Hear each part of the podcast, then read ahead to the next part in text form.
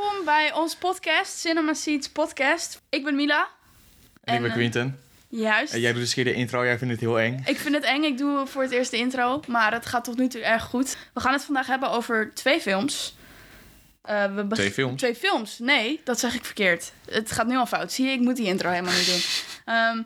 We gaan het vandaag hebben over The Mandalorian, seizoen 2, Star Wars. Waarschijnlijk ook een beetje over seizoen 1. Ja. Voor background, maar... Ja, voor een background inderdaad. Maar ja, als je seizoen 1 niet hebt gezien en seizoen 2 wel, dat zou wel geen sens maken. Dus ga gewoon Mandalorian kijken. Dat ligt dan aan jou. Ja, oké. En we gaan het ook hebben over Coco, de Disney film. Want die heb ik vorige week aanbevolen. Yes. Maar eerst wil ik even iets kwijt. Vorige week kwam het nieuws dat Warner Brothers al hun grote films die zij gaan uitbrengen in 2021, dus Dune, The Suicide Squad, Godzilla vs. King Kong, al die films gaan ze ook tegelijkertijd, terwijl ze in de bioscoop komen, ook releasen op HBO Max voor een maand. Dus dat is 31 dagen. Dit nieuws kwam nadat wij onze vorige aflevering hadden opgenomen. Maar ik wil nog steeds wel even over praten. Want eerst wil ik even vragen, wat vind jij hiervan? Ik vind het echt waardeloos, dat ten eerste. Want waarom zou je dat doen? Dan gaan mensen het op HBO kijken en die gaan dan vervolgens niet naar de bios. Ja. Dus dan denk ik van, het hele punt dat je die films maakt, moet je toch gewoon...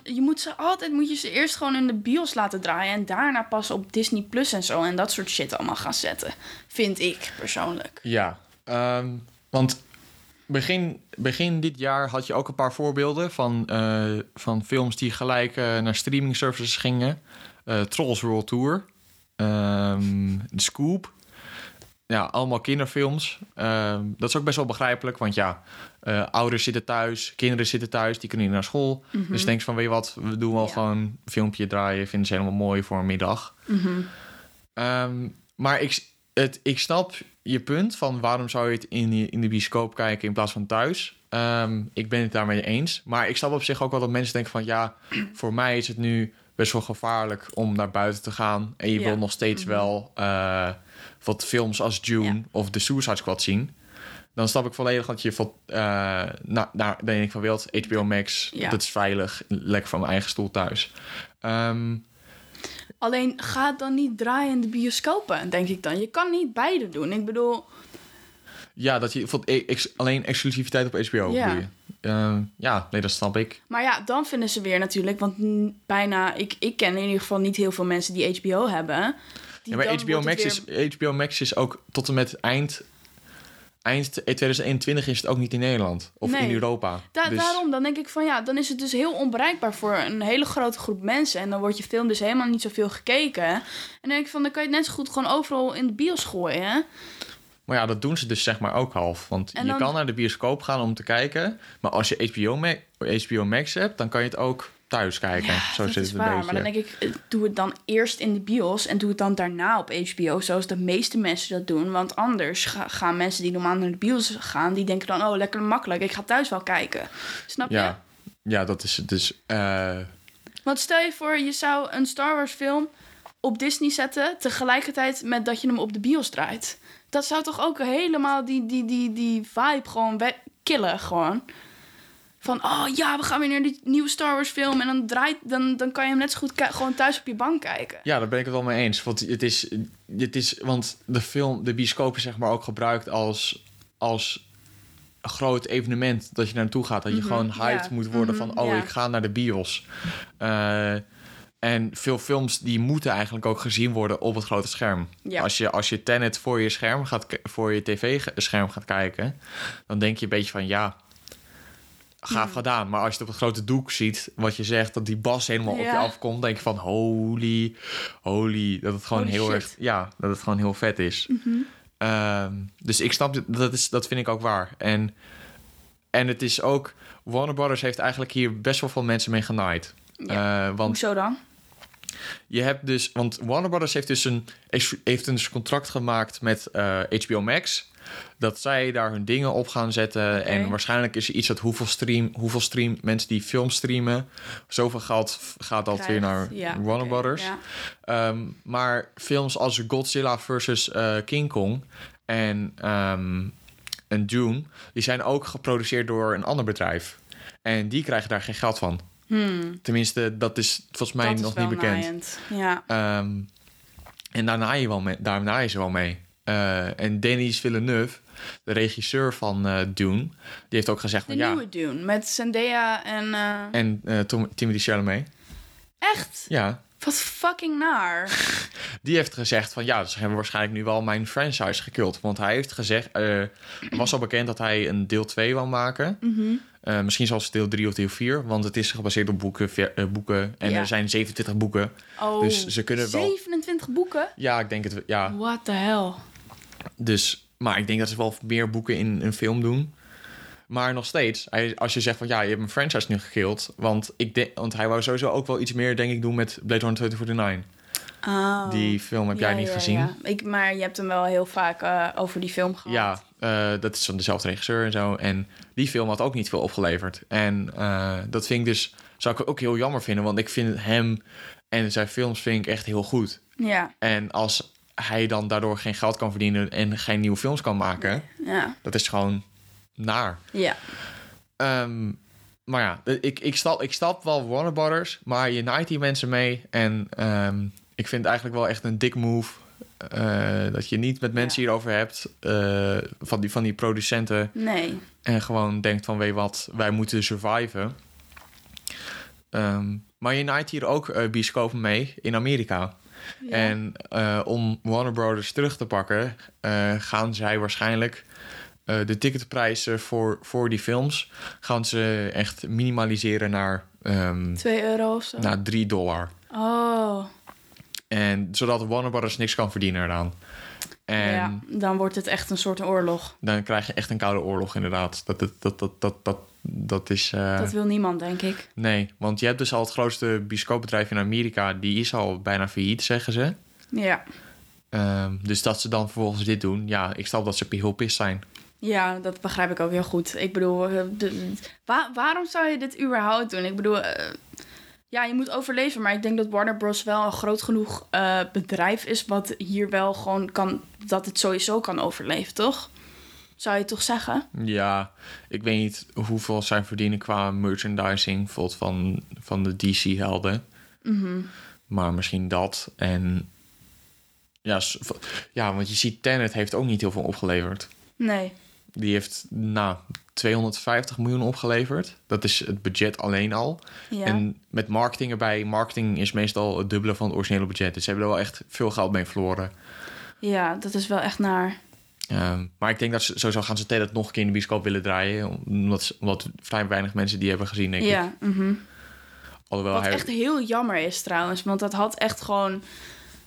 Dat had echt een hype kunnen zijn geweest. Ja.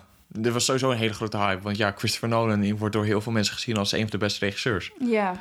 Dus het is naar. Maar ja, het is... Het is nu zoals het is. Ja, inderdaad. Denk je dat er nog misschien... omdat er nu dus zoveel over gediscussieerd wordt... en dat het zeg maar zo erg wordt...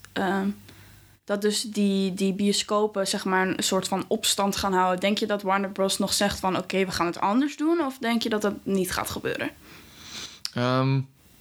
Nee, ik denk...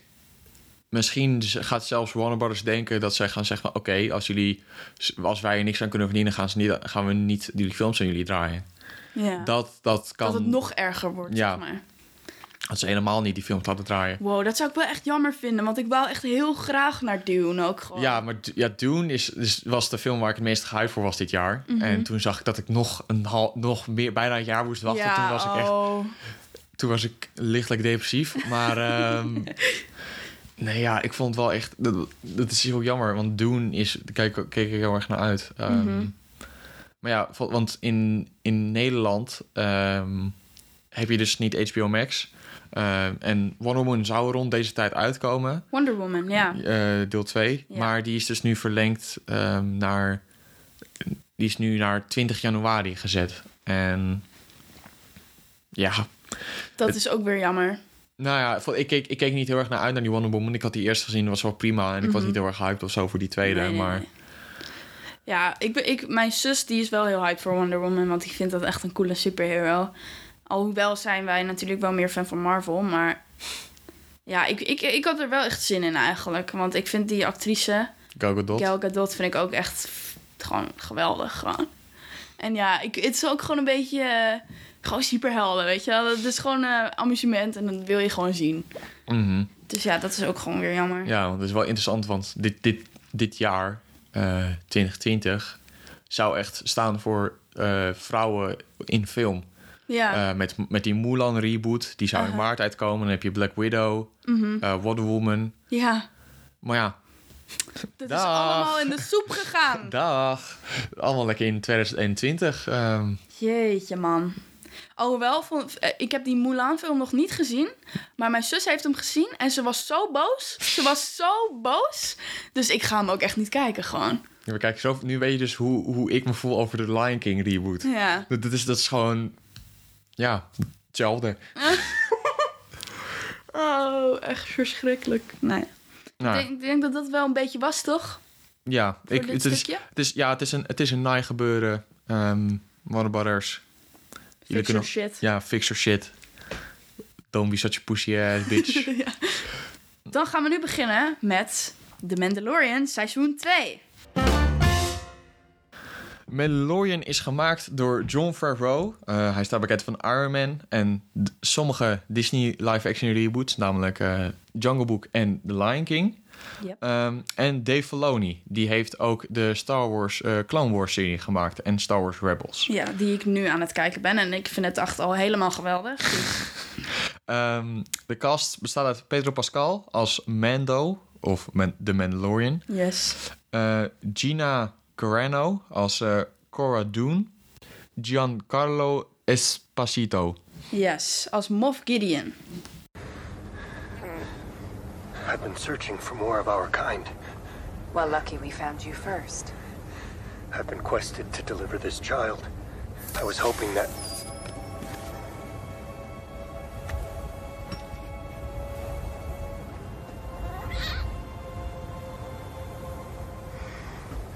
Where did you get that armor?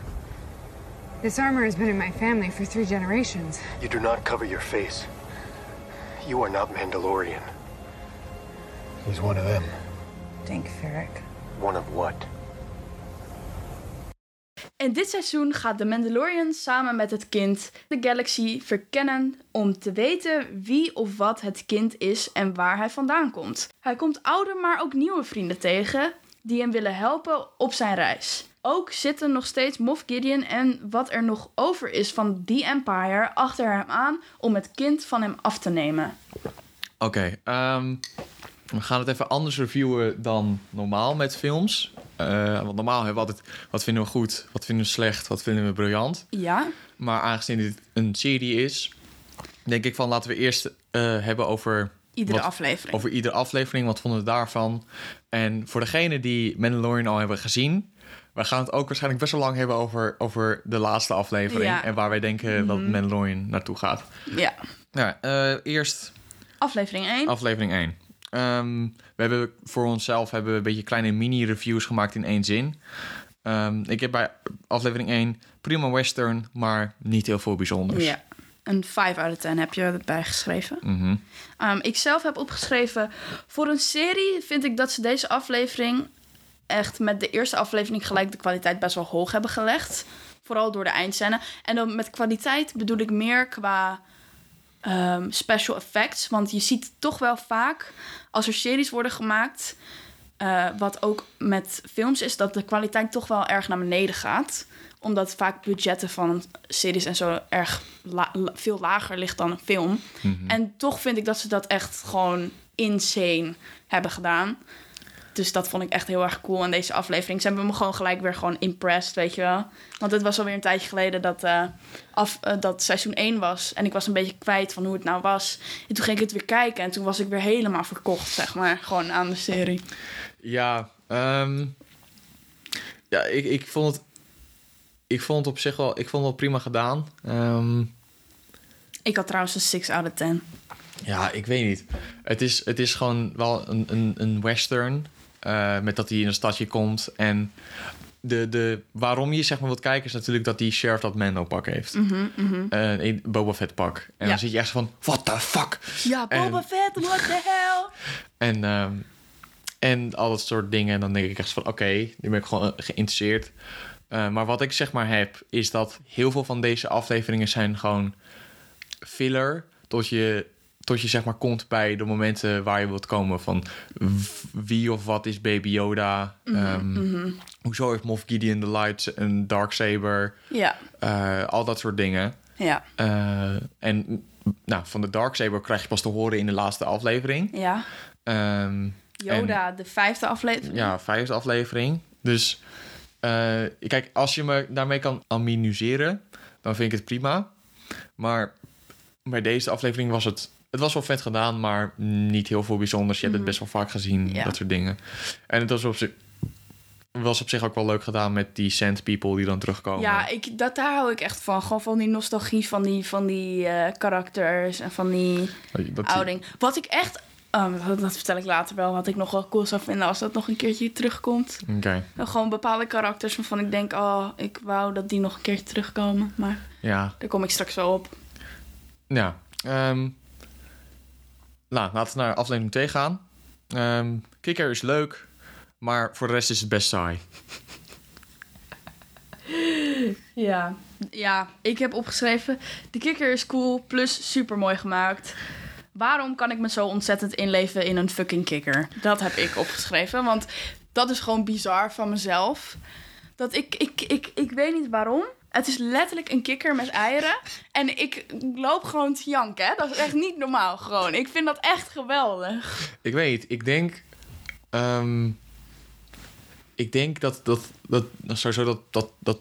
dat poppen en dat masker dingen is heel goed gedaan. Maar ik vind dit design heel goed gedaan. Want het is letterlijk gewoon een human kikker. Ja. Maar het is ook gewoon... ja. Ik weet mooi. Ik vind het... ja, het is gewoon best wel mooi gedaan en goed gelukt. En ik vind ook toch... weet je, de acteur die dan de kikker speelt... ik weet niet of het nou echt met CGI is gedaan... of echt met, zeg maar, een kostuum. Ik denk kostuum. Ja, want als het met een kostuum... dan vind ik het toch best wel bijzonder... dat ze best wel goed hebben kunnen laten zien... hoe die kikker zich nou voelt.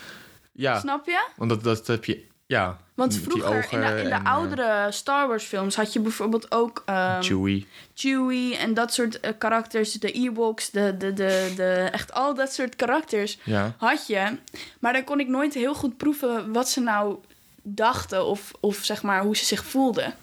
Want dan wist je wel dat de bedoeling was dat ze boos waren... maar dan zag je het toch niet zo echt heel duidelijk. Ja, maar ik denk...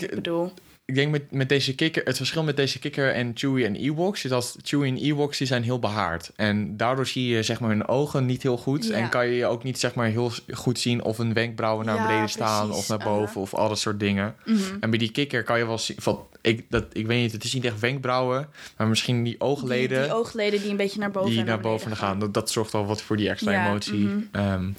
Maar ja, ik vond zeg maar... deze aflevering vond ik niet heel veel aan... het is best wel... want hij blijft gewoon gestrand op die ijsplaneet. Ja. En ja, die spinnen van de Chase. Ja. Want het is aflevering 2. Ik snap op zich wel dat je dat dan wil. Maar er zijn nog hierna 6 afleveringen. Mm-hmm. Dus als je zeg maar het risico loopt van... oh, hij gaat dood... er zijn nog na 6 afleveringen, dus je weet sowieso dat hij niet doodgaat. Ja, dus dan is het nutteloos. Dan is die spanning die je dan moet hebben, is er dan niet. Ja, precies. Dat begrijp ik wel heel goed. Inderdaad, ze kunnen beter in de eerdere afleveringen... kunnen ze het gewoon wat meer nostalgie en uitleg geven. Ja, eerder nostalgie en zeg maar plot development zou ik doen. Ja, inderdaad. Want wat het is, dat je hebt heel veel karakters die je niet kent. Mm-hmm.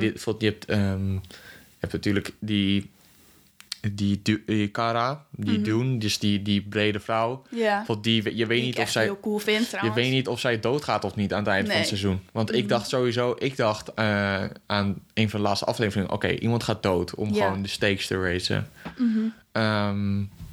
Op zich is dat niet gebeurd, toch? Nee. Maar ja, Als je zeg maar weet van oké, deze mensen zijn belangrijk voor een later verhaal, dan weet je zeg maar dat ze niet doodgaan. Mm-hmm. Want je hebt bijvoorbeeld in Solo heb je zo'n chase scene en dan heb je dat een moment dat je denkt van Chewie wordt bijna geraakt door een rots of zo. Ja, en dan denk ik van maar het is Chewie en ja, die is nog die komt hierna nog in zes films. Ja, dus dan kan je wel doen alsof je bijna doodgaat, maar we weten toch allemaal dat hij niet doodgaat. Ja. En kijk, tuurlijk, je moet wel een soort spanning opbouwen, maar dat werkt niet als je zeg maar al weet van wat met die karakter gebeurt. Ja, wat er gaat gebeuren. Ja. Dat begrijp ik heel erg. Dat had ik ook wel. Dan had ik liever gewild dat ze bijvoorbeeld... die kikker bijna dood ging. Ja. Ja, want dat is wel gewoon... Want die kikker heeft letterlijk haar eitjes... en die probeert terug te gaan naar de planeet. Mm-hmm. Dat vind ik gewoon... ik vind dat gewoon zielig. Dus dan, als die dan daar zo dood zou gaan... wat moet je dan met die fucking eieren? Ga je dan die Grogu... ga je die dan die lekker laten opvreten of zo? Ja, een kleine snik. Ja, dat is gewoon sad. Ja, nee, dat zou inderdaad wel wat beter zijn. Maar ja, dan hadden we niet in aflevering 3... de knuffel gehad. De knuffel van de kikkers. Ja, dat was echt... ik weet niet waarom, maar dat vond ik echt opeens heel cute. Voor de rest van de aflevering was wel een goede actie. Ik vond ook de plot development met de andere Mandalorian... vond ik best wel slim gedaan. Ik denk ook dat het nu het moment is dat we eventjes... want nu gaan we zeg maar diep in de lore van seizoen 2. Ja, dus laten we nu alvast even spoiler warning doen. Ja. Ze komen dus Bo-Katan tegen... belangrijk personage in de Clone Wars. Ja. En zij is dus van Mandalore zelf. En die Mandalorian is dan niet van Mandalore. En hij tript hem ook helemaal als zij zeg maar haar helm afdoet. En dat... Ja, dat is echt een mysterie naar mij. Want ik ken die Bo-Katan dus nog niet. Ik ben pas heel vroeg in de serie van de Clone Wars. Dus ik ken haar nog eigenlijk niet. Mm-hmm. Ik ken haar alleen van Mandalorian. En het was echt een shocker voor mij... dat dus die cultuur helemaal anders is op Mandalore... dan dat hij heeft. Zeg maar. Ja, want wat ze ook zeggen... want hij is zeg maar... hij komt van een stam die zeg maar... een afgelegen stam. Bijvoorbeeld die weg is gegaan en hun eigen regels hebben gedeveloped. Ja, en dat is dus ook wat ik denk gaat gebeuren in seizoen 3. Is dat hij komt dus op Mandalore en hij gaat dus met zijn stambeliefs en dan op Mandalore. Dus daar gaat hij zeg maar heel veel mee dealen, denk ik. Ja, ik denk dat hij heel erg gaat struggelen met dat. Dat vind ik dus... dat lijkt me wel interessant om te zien. Denk je dat hij terug gaat naar Mandalore? Ja, hij is nu koning van Mandalore. Ja, met dat zwaard wel natuurlijk. Met de Darksaber. Ja, nou dus, daar gaan we het later nog over hebben. Ja. Want ik heb daar ook wel een theorie over. Maar ja, development van de plot is op zich wel goed. Voor de rest, de actie is prima. Kikkers die knuffelen, vrij cute. Ja. 6/10. Ja, ik had opgeschreven een leuke plot twist van de Mandalorians. Want ik had het dus niet zien. Nou, ik dacht dat Mandalorian gewoon Mandalorian was. Mm-hmm. Dat hij van Mandalore kwam. Maar ik wist helemaal niet dat hij van een afgelegen stam kwam. En vind ik het dus eigenlijk wel heel interessant... dat het dus heel anders is op Mandalore. En ik denk dat hij daardoor, doordat hij dat dus weet nu... dat hij ook wat subtieler is geworden met zijn regels. Mm-hmm. Dat zie je ook aan het einde van... ja. Van het einde van het seizoen inderdaad. Ja. Dat hij gewoon denkt van... het kan ook zeg maar anders. Mm-hmm. Misschien ben ik wel een van de weinigen... die altijd mijn helm op heb. Nou, je ziet ook aan het einde dat hij zijn helm ook wel afdoet. Ja. Bijvoorbeeld voor die face-scan... maar ook voor het afscheidmomentje met Grogu. Grogu. Maar ja, daar zijn we nog niet bij. Nee. Aflevering 4. Dat is met... dat ze dat lab gaan doen van die clones. Die vond ik heel interessant. Ik vond hem ook wel interessant, maar hij had geen knuffelen kikkers, dus 5/10. Ja, nee, ik heb opgeschreven dat het begin van de aflevering was redelijk saai. Totdat ze in die base gingen en ik zag een tank met een soort smiegig mannetje erin. En toen had ik jou verteld dat Snoke was. Ja, Sean die kwam daar ook al mee. En toen kwamen jullie met de theorie dat hoogstwaarschijnlijk dus een kloon is van Snoke. Mm-hmm. Want je ziet ook in de films, zie je op een gegeven moment ook, ik weet niet in welke, ik weet niet wanneer. Denk Rise of Skywalker. Zie je zeg maar zo'n kamer met allemaal van die tanks met Snokes erin. Dus ik denk, wat ik echt leuk vind, en dat is ook het leukste wat ik vind aan deze serie, is dat het in de tijd is van de Rebellion, zeg maar tussen de tijd van de Rebellion en First de Resistance. Order. Ja, de First Order. Is dat je nu gewoon dat tussengedeelte krijgt. Want ik vind het dus super interessant dat je dus hoogstwaarschijnlijk zit daar dus al een Snoke in.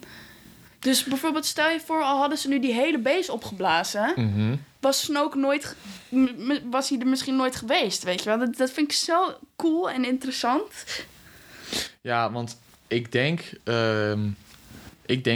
want je hebt ze hebben dat bloed nodig van Baby Yoda, Grogu. Ja. Hebben ze nodig. En je hebt dus die guy die Baby Yoda wil, die guy met dat brilletje. En hij is dus waarschijnlijk van... Ja, die professor, ik weet niet hoe die heet.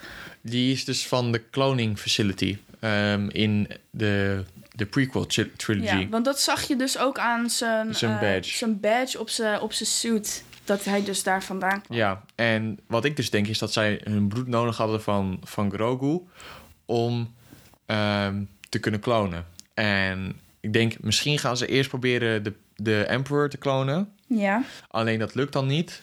En dan creëren ze Snoke. En dan hebben dan gaan ze langzaam zeker ook Palpatine weer terug halen. Mm-hmm, want dat zie je in Rise of Skywalker, dat hij weer terug is. En dat is op zich wel interessant hoe Snoke is gekomen. Want wat was natuurlijk in eerste instantie was van wie is Snoke? Waar komt hij vandaan? Ja. En nu geeft het op zich wel interessante uitleg van hoe die is gecreëerd. Ja, dat vind ik ook echt het meest interessante. Want je hebt echt al enorm veel series en films uit de tijd van voor de Rebellion. Ja. En nu heb je dus een serie wat dus eigenlijk erin / erna is. Ja, van dit is de era van de New Republic. Ja, dat vind ik echt heel cool. Want ik vind dat ook een van de leukste. Ja, in mijn mening... Ik weet dat mensen boos worden, maar in mijn mening vind ik dat een van de leukste gedeeltes van de hele timeline.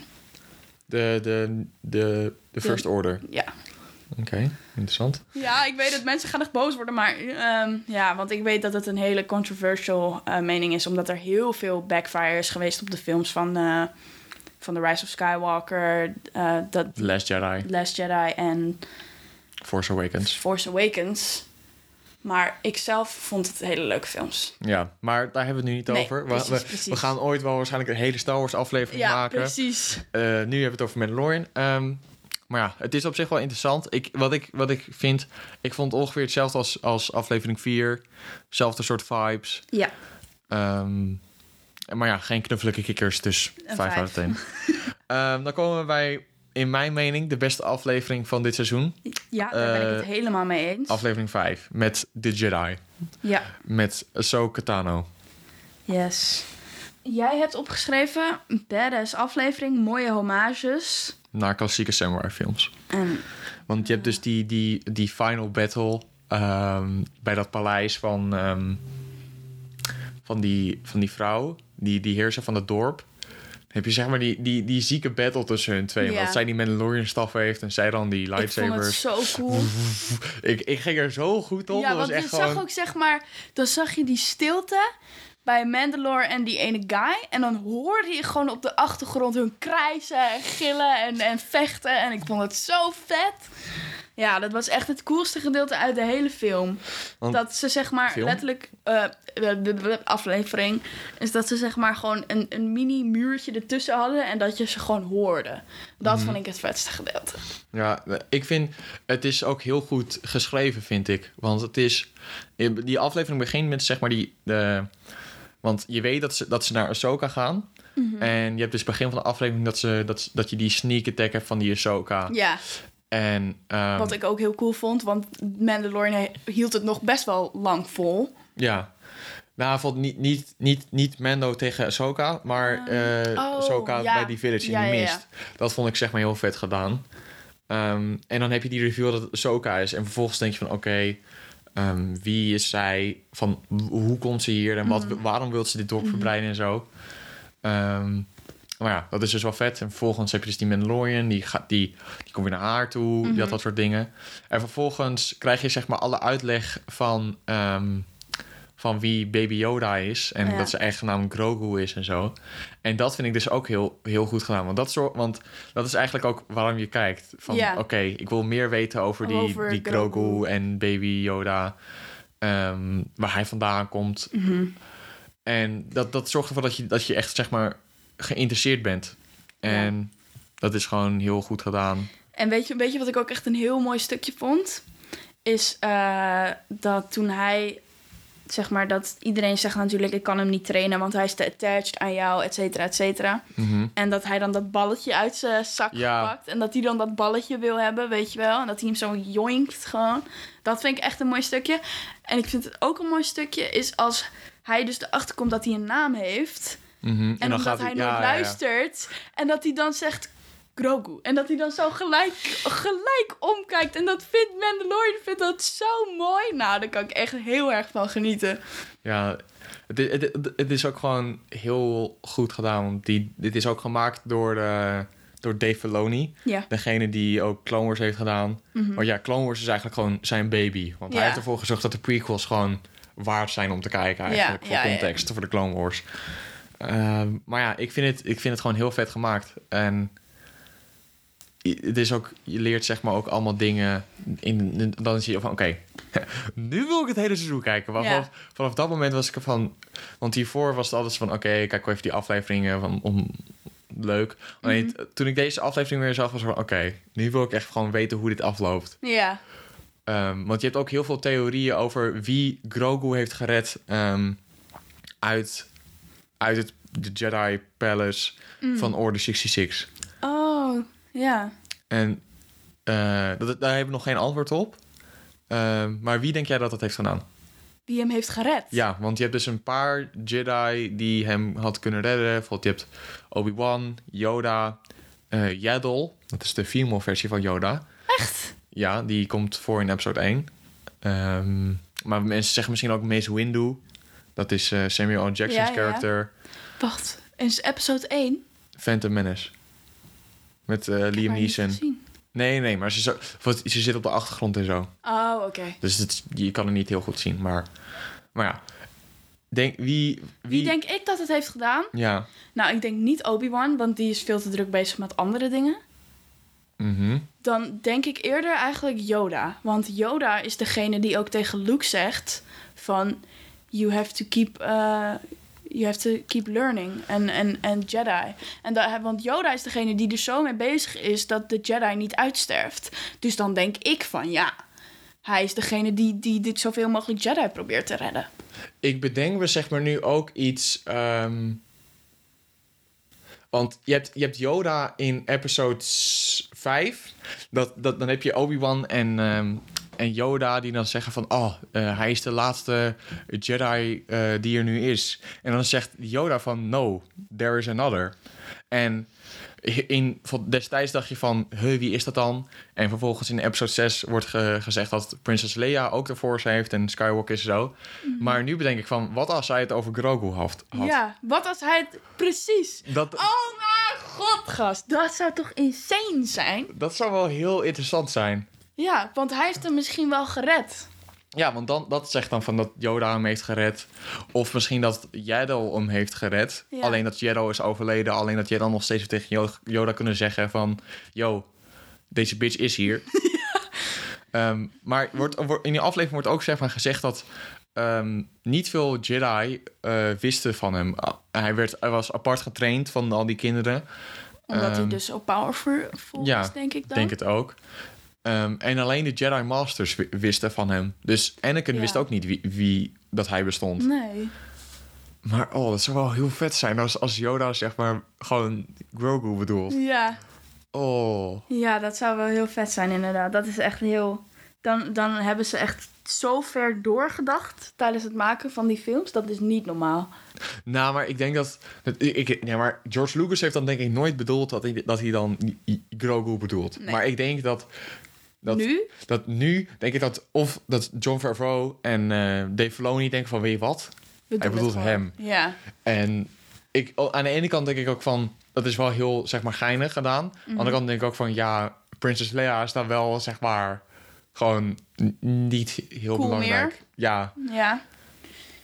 Niet heel belangrijk. Is ze nog steeds wel cool, want ze heeft Rey opgeleid. Ja. In de Force. Dus op zich is ze wel powerful, maar nooit zo powerful als... Nee, want ze was nooit zeg maar heel powerful als Luke. Nee.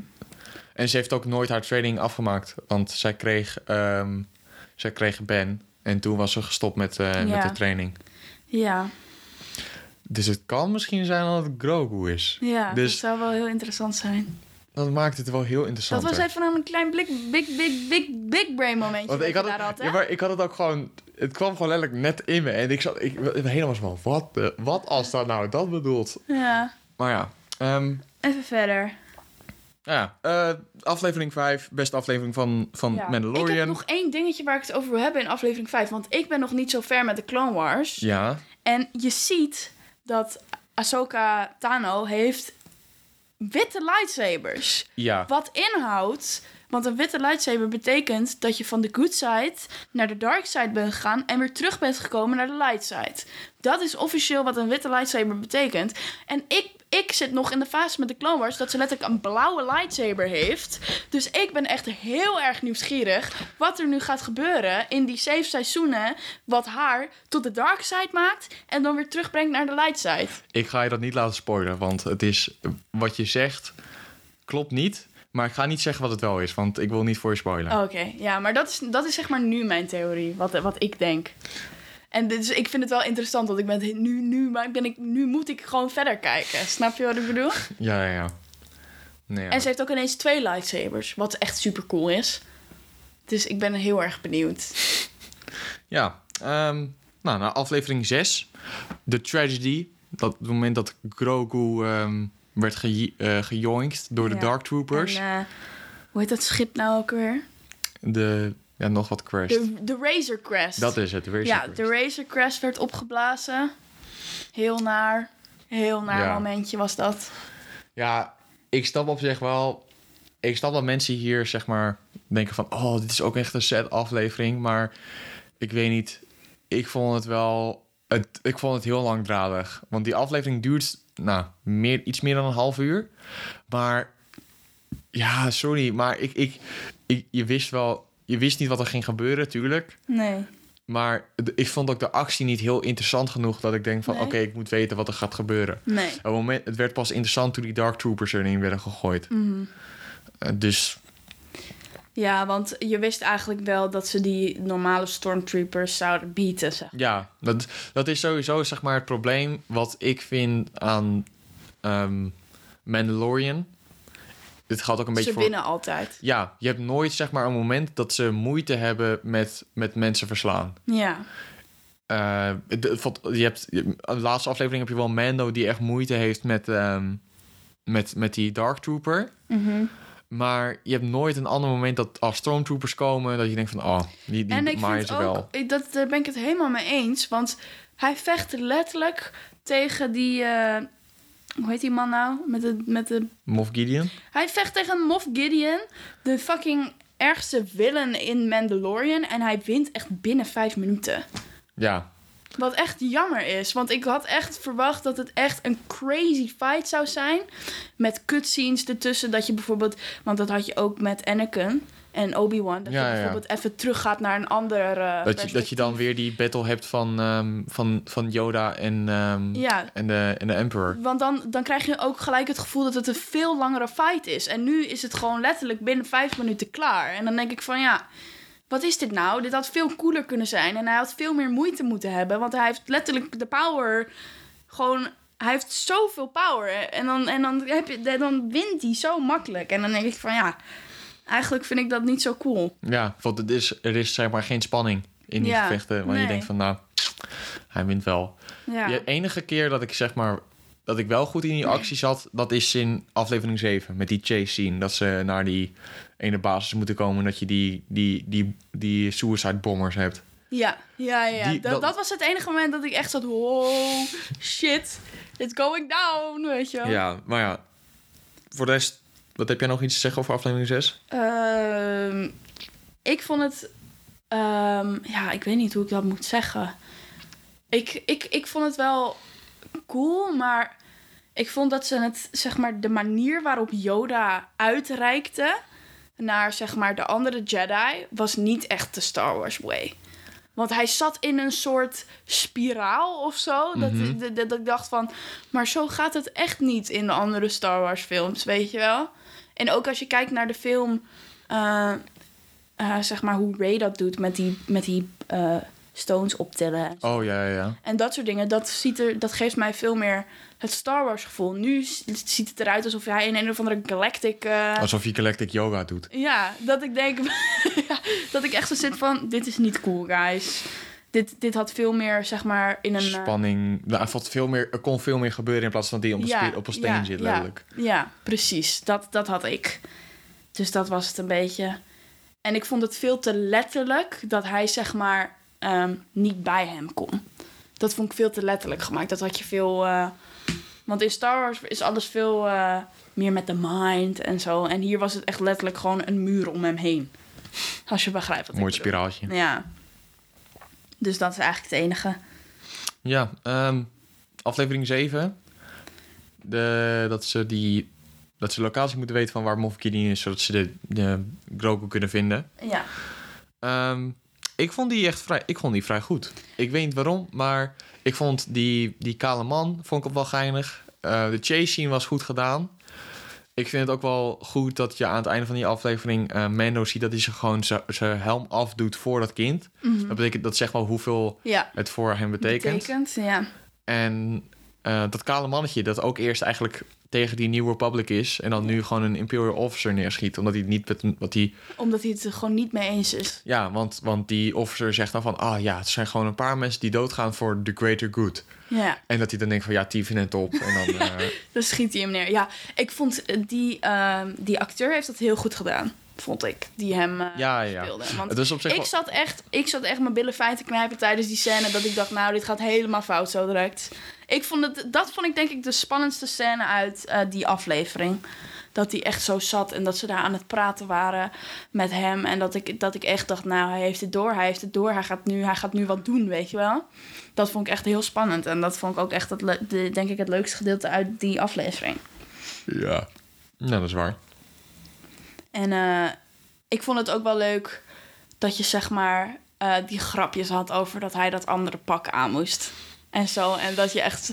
dat vond ik echt geweldig, gewoon. Ja, want het is... Ik weet niet... Ben Burr... Ik weet niet wat zijn naam is... van de kale mannetje. Maar hij is een comedian. En hij heeft ook Star Wars... een paar keer bekritiseerd. En daarom is het op zich wel geinig dat hij nu acteert in Star Wars. Ja. Dat hij zo'n guy is. En hij is ook een beetje self-aware van... waarom doe je je masker niet af en zo? Of dat soort dingen. Dus dat vind ik wel... goed gedaan. Ja, ik vind het ook echt goed gedaan. Het enige jammer aan die film vond ik denk ik dat ze... Aflevering. Het is een aflevering, geen film. Ik moet daarmee ophouden. Ik ben het zo gewend. Is dat die meiden niet zoveel deden. Ze stonden... letterlijk... Ze zaten een beetje te snipen. Ja, meer deden ze niet. Dat vond ik jammer. Ja, maar dat vond ik op zich... Ja, ik weet niet. Ik vond het niet heel erg of zo. Want ik vond het op zich ook wel geinig. Het is wel cool, maar daar had ook... Ja, ik weet niet. Ik hou gewoon van actie, denk ik. Ja, ik vind het ook wel gaaf dat ze zeg maar gewoon van die long range dingen kunnen doen. Mm-hmm. Ja, dat snap ik. Nou, ja. Want dat hebben ze inderdaad nog niet echt eerder gebruikt. In de Mandalorian. Mm-hmm. Ja, dat was het eigenlijk wel, toch? Voor aflevering 7. Ja, nou, dan gaan we naar... aflevering 8. En laten we nog 1 extra dikke vette spoiler warning geven. Ja. Want nu komt zeg maar... echt de insane shit. Ja. Als je het nog niet hebt gezien, wil je dit niet horen. Want dan gaat alle spanning gewoon weg van de hele serie. Ja. Laten we beginnen met jou. Wat vond jij van deze aflevering? Ik vond hem echt insane. Ik vond hem zo leuk. Ik heb dit samen met mijn beste vriend gekeken. Want hij had het al gezien. En hij zei, Mila, dit gaan we samen kijken. Je moet dit zien. Ik wil weten wat je reactie is. Dus toen gingen we het samen kijken. En echt de hele aflevering lang was ik gewoon super hyped. Ik was gewoon alleen maar, oh my god, oh my god, oh my god. Dit is zo cool. En want op een gegeven moment, ja, gewoon de actie is gewoon badass. Alles is badass. Ze winnen. En dan heb je op een gegeven moment dat spannende momentje met die Dark Trooper, toch? Dark Troopers, ja. Ja. Dat vond ik wel nice. En het is gewoon... ik was alleen maar aan het genieten. Ik vond het begin een beetje saai. Wat was het begin? Ik had er zeg maar een beetje moeite om in... Want in het begin gaan ze dus al die mensen recruiten. En daarna gaan ze zeg maar uitleggen wat ze van plan zijn. Mm-hmm. Maar ik vond die barscène op zich wel geinig. Met Boba Fett en Bo-Katan die dan... een beetje beef met elkaar hebben. Ja. Jij bent geen Mandalorian. Ja, maar ik draag dit harder nog steeds, bitch. Ja. En dat soort dingen. Ja, voor de rest. Ik vond... Het werd pas echt best lijp, vond ik, toen die Dark Troopers werden ingeschakeld. En ik dacht van, oké, komt eindelijk wat actie. Mm-hmm. Vervolgens heeft hij echt ziek veel moeite met die ene Dark Trooper. Maar vervolgens doet hij dan dit luik open. En toen was ik echt van... Gast, je hebt zo erg opgebouwd dat hij echt moeite mee heeft. Eindelijk eens een keer een battle dat hij moeite heeft met gewoon... met mensen. Ja, en dan zie je gewoon echt van nee. Ja. En dan denk ik was echt... Toen was ik echt gewoon, oké, ik ben echt disappointed. En... Maar ja, daarna zie je dat ze... Toen zag je zeg maar, oké, ze vliegt terug. Fysieke battle komt eraan. Ja, ik ga echt gewoon vechten. Maar ja, daarvoor had je nog zeg maar dat stuk met Moff Gideon... Mm-hmm. Over Darksaber, en dat hij dan hem biedt... dat hij dan de Darksaber nu weet je is. Wat, ik weet niet of dat in de laatste aflevering was... maar ik kom er ineens op... dat stukje, dat Grogu zeg maar... die stormtroopers helemaal kapot maakt... gewoon in die kamer. Nou, dat is ook echt zo'n momentje... dat ik gewoon loop te genieten... Ja. Van, nee. Ja.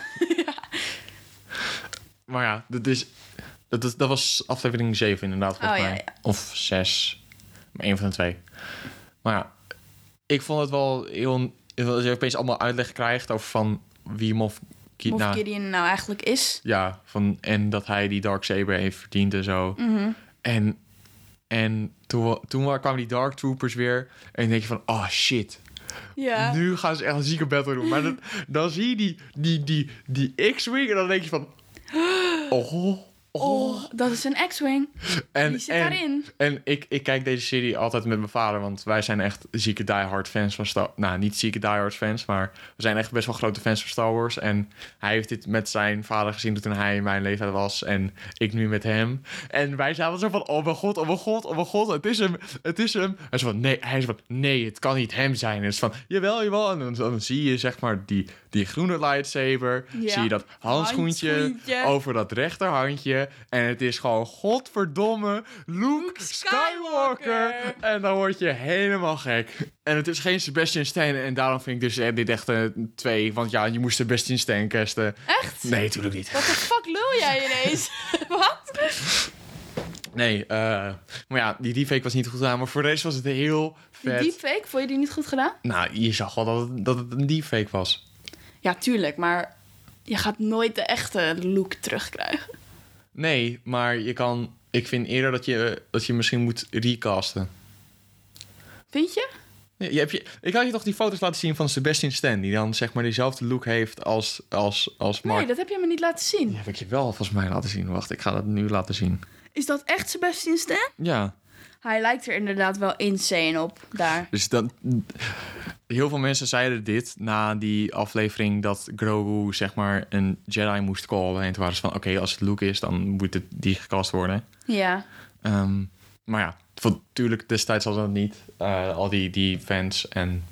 Maar het is niet erg. Dat Sebastian Stan is het liefst had ik het wel. Maar die fake kon iets beter. Ja. Maar het was wel fucking lijp. Het was wel fucking lijp. Dat was gewoon heel lijp, ja. Ik vond het ook zo cool.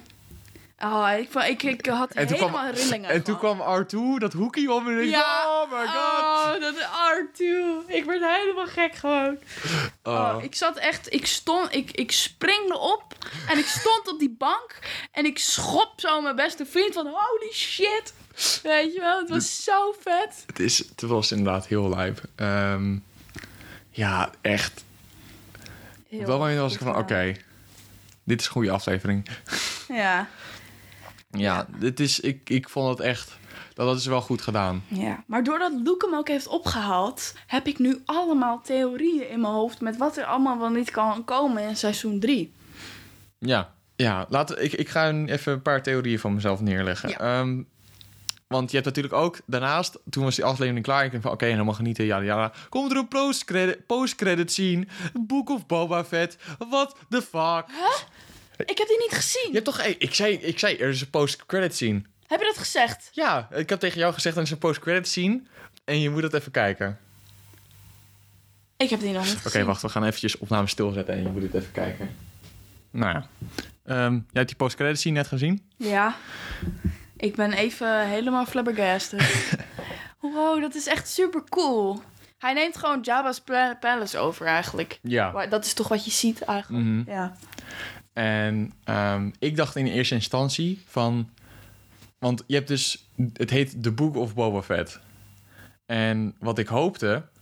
is dat je zeg maar... nu tussen seizoen 3 van Mandalorian... dat je wat Mando krijgt... die dan zijn shit moet fixen in... Mm-hmm. Of zijn shit moet fixen op Mandalore. Dat je dan ook shit krijgt van Boba Fett ertussen. Ja. Want dat heb je ook in de Clone Wars... dat je verschillende verhalen tussendoor elkaar heen hebt. Maar dat is niet zo. Het is 2 seizoenen. Nee, het is een apart iets. Een aparte serie. Ja, aparte serie met een apart verhaallijn. Ik weet niet of het 1 boek is, 1 zeg maar lange film of zo. Mm. Of dat het... een serie wordt. Nee, dat weet ik niet, maar... Maar dat is alsnog wel heel erg cool. Ja. Er komt echt heel veel nieuwe Star Wars dingen aan. Ja, want je hebt dus ook... Dat ga ik nu ook zeggen, want het zijn geen spoilers. Dat aan het einde van die aflevering met Ahsoka Tano... Ja. Vraagt zij van... waar is General Thrawn? Ja, en ik snapte dat niet. Jij kent General Thrawn niet, maar ik wel. En hij is echt een fucking badass motherfucker. Jedi? Of nee, het is slechterik? Het is een general van de Republic. Oh my god. En hij is zo'n commander en hij is echt heel... Hij is zo'n... tacticus van hoe je dat wint en zo. En hij is gewoon zo... Goed daarin? Ja, hij is gewoon zo lijp. Ja. En ik moet echt de Clone Wars afkijken. En daarom was ik ook echt... Nee, maar hij zit niet in Clone Wars. Hij zit in Star Wars Rebels. Oh. Maar toen ik eenmaal zeg maar in... toen ik het eenmaal hoorde, ook in die aflevering, was ik ook van... What the fuck? Ja. En toen zat ik ook helemaal aan het genieten. Maar daar denk ik dus... Daar gaat dus die Ahsoka-serie over. Want... Krijgt Ahsoka ook een serie? Ja, dat is dus ook... was ook afgelopen tijd was er een Disney-conferentie... en daarbij werden allemaal Star Wars dingen gezegd. Dus, maar niet die Book of Boba Fett. Okay. Dus dat was een surprise. Ja, dat was een surprise. Zo'n early Christmas gift, laten we het zo noemen. Maar ja, dat vond ik wel vrij lijp. Ja. Maar ja, die Ahsoka krijgt dus een serie. En ik denk dus dat daar die serie over gaat. Over dat ze General Thrawn wilt pakken. Mm-hmm. Maar je krijgt dus ook die Obi-Wan Kenobi serie. Ja. En heel veel mensen vragen zich dus af of... Stel je voor dat Obi-Wan Grogu heeft gered. Ja. Dat dan misschien die serie erover gaat dat hij... Grogu redt. Ja. En dat hij dan... Want het is ook geconfirmed dat Hayden Christensen... degene die Anakin speelt in de prequels... dat hij terugkomt als Darth Vader. Oh, ik heb rillingen. What the fuck? Oh my god, dat is echt heel cool. Dat hij dan terugkomt. En... Nu vraag ik me... En ik zou dan denken van... Oké, maar wil ik nog een serie hebben... die alleen maar draait over Grogu? Denk ik. En ja. Dat denk ik van, niet. Nee. Maar het kan ook zo zijn dat je zeg maar wel... Obi-Wan als main character hebt... en dat het vooral om hem gaat, hè? En dat je gewoon Grogu als side hebt. Want waarschijnlijk was dat ook wel zo voor Obi-Wan dan. Want ik denk niet dat... Obi-Wan zijn main mission Grogu was. Daar ga ik niet van uit. Nou ja, want ik denk... zijn missie is dan om dat kind te redden. En ik denk als je weer een serie hebt over een lonely traveler... die Grogu moet redden... Ja, nee, dan zou ik ook denken van ja... Ja. Want ik denk dat ze misschien gaan ze een mention doen over dat hij door een Jedi ergens gehijd wordt. Mm-hmm. Maar je gaat niet een hele nieuwe serie maken over dat ze Grogu weer moeten redden. Nee, dat gebeurt sowieso niet, denk ik. Maar heb je nog andere Star Wars theorieën over wat ze in de toekomst gaan doen? Ja, want ik kom weer terug op het feit dat Yoda toen zei tegen Luke Skywalker... zorg ervoor dat je niet de laatste Jedi bent. Zorg ervoor dat je doorgeeft wat ik jou heb geleerd. Toch? Ja. En dan zie je dus ook in de films The Force Awakens en The Last Jedi en al die films... zie je dus ook dat Luke Skywalker dus vertelt van... ja, ik ga nooit meer een school beginnen, et cetera, et cetera. En dan zie je dus ook die kleine clips van Ben Solo die langzaam verandert in Kylo Ren. Mm-hmm. En dan zie je dus zeg maar... eigenlijk zie je alleen dan Ben Solo. Maar Luke Skywalker praat eigenlijk over het feit dat hij een hele school weer was gestart. Met, ik denk, misschien wel meer dan 50 leerlingen. Ja. En hoe cool zou het zijn als je in seizoen 3 van The Mandalorian ziet hoe hij Grogu meeneemt naar die school. En dan, wat ik echt het allerlijpst zou vinden, is als je dan ook nog kleine stukjes zou zien van Ben. Ja, ik moet even nadenken. Want er is The Mandalorian speelt zich af in... Wacht, ik ga even nu iets uitleggen over de Star Wars-tijdlijn. Ja. De Star Wars-tijdlijn is gebouwd, zoals bij ons is het jaar van Christus. Ja. Mm-hmm. Voor hun is het de Battle of Yavin. En dat is die battle in episode 4. Oké. En Mandalorian speelt zich af 9 jaar na de Battle of Yavin. En dat is dus volgens mij 4 jaar... Nee, 5 jaar na de Empire... Nee, na de Empire Rises? Nee, Return of the Jedi. Oké. En volgens mij pas over 6 jaar, dus 15 BDY... wordt volgens mij Ben geboren. Oké. Dacht ik. Ja. En Ben begint zijn training onder Luke als hij 10 is. Dus dat is dan weer 10 jaar later. Oké. En... als Ben in opstand komt, dan is hij... Dat is dan volgens mij... Ja, maar ik denk ook niet weer een tijd later. Ik denk niet dat je dat te zien krijgt. Maar nee. Ik hoop gewoon dat je gewoon zo'n mini-Ben ziet rondrennen. Ja, nou ja. Snap je wat ik bedoel? Ja, maar ik weet niet of ze die hele... dat gaan doen van Luke en zijn school in The Mandalorian. Want... Het gaat over de Mandalorian. Het gaat over de Mandalorian. En ik denk dat seizoen 3 gaat het dus over dat hij... Hij is nu de koning van Mandalore. En je hebt Bo-Katan, die eigenlijk de koningin van Mandalore wilt zijn. En die is de erfgenaam, yada. Mm-hmm. Maar ja, zij kan dat zwaard niet nemen, want dat moet ze winnen in battle. Ja. En ik denk dat in seizoen 3 ga je misschien krijgen dat... Dan komt die aan... Want eerst moeten ze Mandalore volgens mij toch terugkrijgen. Ja, want het is nog overgenomen. Ja, dus dan gaan ze waarschijnlijk de eerste helft of zo gaan ze daarover doen. Ja. En de tweede helft van het seizoen gaat hij misschien kijken van... Want misschien gaat hij wel heel goed dat leger leiden. En denkt hij wel bij zichzelf van... Weet je wat? Ik ben een goede leider. Ik verdien eigenlijk wel om koning te zijn van Mandalore. Mm-hmm. En dat je dan dat conflict krijgt tussen hun. Tussen hun twee, ja. Dat zou wel cool zijn. Maar eerlijk gezegd zie ik hem niet een koning zijn. Nee, maar dat misschien nu niet. Maar misschien over een seizoen... Ja. Denk je misschien van deze guy heeft gewoon goede leadership. Die weet waar hij over heeft en zo. Dus. Ja, dat is echt zo interessant. Ja, aan de ene kant vind ik het wel zeg maar normaal... dat je dan Grogu niet meer krijgt zien. Omdat het natuurlijk eigenlijk om de Mandalorian gaat. Mm-hmm. Maar aan de andere kant vind ik het ook wel weer jammer. Ja, maar ik denk de volgende keer pas als we Grogu zien is het echt een tijd later. Ja. 100%. En ik weet ook niet of Grogu wel op die school zit van Luke. Van Luke als hij Ben heeft. Dat weet ik ook niet. Nee, klopt. Want hij is... Maar überhaupt zou ik het vet vinden als je zeg maar Luke hem ziet trainen. Snap je wat ik bedoel? Ja, dat is op zich wel geinig. Misschien een Uno reverse card dat je nu zeg maar Grogu op de back hebt van Luke in plaats van Yoda. Ja. Maar ja, het is wel... Dat is op zich wel interessant. Ik weet niet... Er zijn ook nu een paar geruchten dat Luke Skywalker nu zijn eigen serie krijgt met Yoda erin. Oké. Ik weet niet zeker of dat 100% waar is. Misschien is dat alleen... Geen idee. Want misschien hebben ze dat juist niet verteld. Aan de ene kant, zodat ze niet die spoiler gaf aan het eind van het seizoen. Mm-hmm. Aan de andere kant, misschien zeggen mensen... is het gewoon fake en zeggen dit mensen nu om gewoon kliks te krijgen. Ja. Maar ja, mm-hmm. Dat zullen we zien. Ja. Ik hoop... Want... Het interessante is ook dat Yoda is een Jedi Master geworden toen hij 78 was. Ja.